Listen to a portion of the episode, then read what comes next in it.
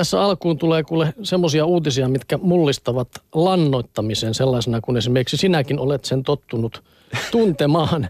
Nimittäin Tekniikka- ja talouslehdessä kerrotaan tuoreesta lannoiteinnovaatiosta, joka voi tulevaisuudessa vähentää maatalouden öljyriippuvuutta merkittävästi.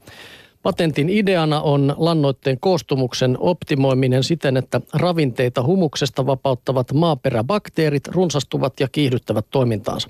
Syötämme niille eräänlaista bakteerien roskaruokaa, lannoiteseosta, josta suurin osa koostuu helpoista hiililähteistä, kuten hiilihydraateista ja rasvoista. Näin kertoo biokasvun toimitusjohtaja Juha Tilkanen.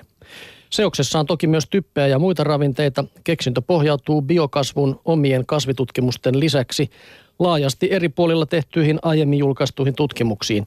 Ideana kuitenkin on auttaa kasveja saamaan suurin osa tarvitsemistaan ravinteista suoraan maaperästä bakteerien aktivoimisen kautta. Riina Antikaisen tekemän väitöstutkimuksen mukaan Suomen peltoihin on vajaan sadan vuoden kuluessa sitoutunut typpeä lannoitteesta noin 3000 5000 kiloa hehtaarille kasveille käyttökelvottomassa muodossa. Ja tämä aiemmin hukkaan mennyt lannoitereservi päästään hyödyntämään, kun bakteerit muuttavat sen kasveille käyttökelpoiseksi, Tilkanen selittää. Perinteiset väkilannoitteet, joissa on ravinteita helposti liukenevassa muodossa, passivoivat bakteerien toimintaa. Typpilannoitekilon valmistamiseen kuluu noin kaksi kiloa öljyä. Suomen maatalous puolestaan käyttää lannoitteisiin 100-150 miljoonaa euroa vuodessa. Juha Tilkanen väittää, että uuden lannoitusmenetelmän avulla molempia lukuja voisi pudottaa alle puoleen. Ohralla tehtyjen kokeiden perusteella vastaava sato saadaan jopa 40 prosenttia aiempaa pienemmällä typpilannoitteen määrällä, kun peltoon tuodaan maatalouden ja teollisuuden sivuvirtoja sopivassa suhteessa. Näin kirjoittaa Sofia Virtanen tekniikka- ja talouslehdessä. Eihän tästä voi muuta sanoa, kun kuulostaa aivan älyttömän hyvältä.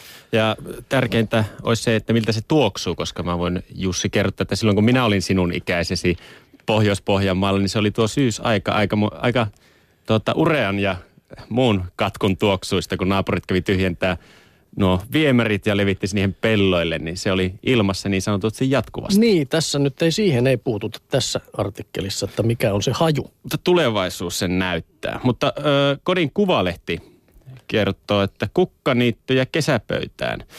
Luonnon kukat sopivat kesäkattauksen väripilkuiksi. Pellon pientareilta ja tienposkesta löytyvät kaikki sateenkaaren värit.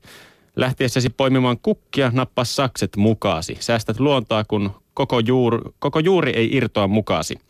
Ota mukaan myös maljakko, niin saat kukat heti veteen.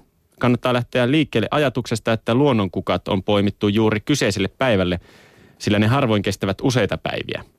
Kukat saavat vettä parhaiten, kun teet varteen pitkän vinoviillon. Mitä matalammaksi leikkaat pöytäkimppusi, sitä pidempään se kestää. Kestävän kimpun saat, kun sidot varret spiraaliksi, jossa ne kiertävät myötä tai vasta päivään. Maljakkoon kannattaa laskea lämmintä vettä. Jos kukat tulevat kattaukseen, maljakko on hyvä laittaa kuitenkin ennen H-hetkeä jääkaappiin, koska viileässä kukat säilyvät pidempään kauniina. Kimppua askarellessa vain mielikuvitus on rajana. Lähes kaikki luonnonkukat sopivat väriensä ja kestävyytensä kannalta hyvin yhteen.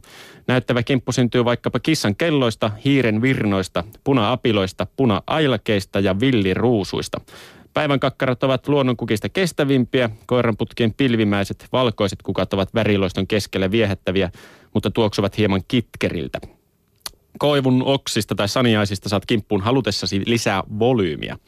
Luonnonkukka kimppu on romanttinen tuliainen. Muista kuitenkin, että kukat ovat osa luontoa. Siksi ei kannata säikähtää, jos mukana tulee pari kirvaa ja leppä kerttu.